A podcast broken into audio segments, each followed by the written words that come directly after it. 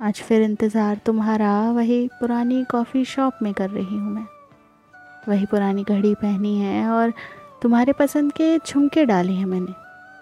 सोच रही हूँ, शायद पहले की तरह आज भी तुम वैसे ही मेरी तारीफ़ करोगे। शायद इन दो साल बाद कुछ नहीं बदला होगा। सामने से तुम आखिर आते दिख ही गए। शायद कोई साथ है तुम्हारे। मैंने पूछा नहीं, मगर तुमने खुद ही बता दिया मुझे। मिलो ज़रा, इनसे ये हम सफ़र हैं हमारे।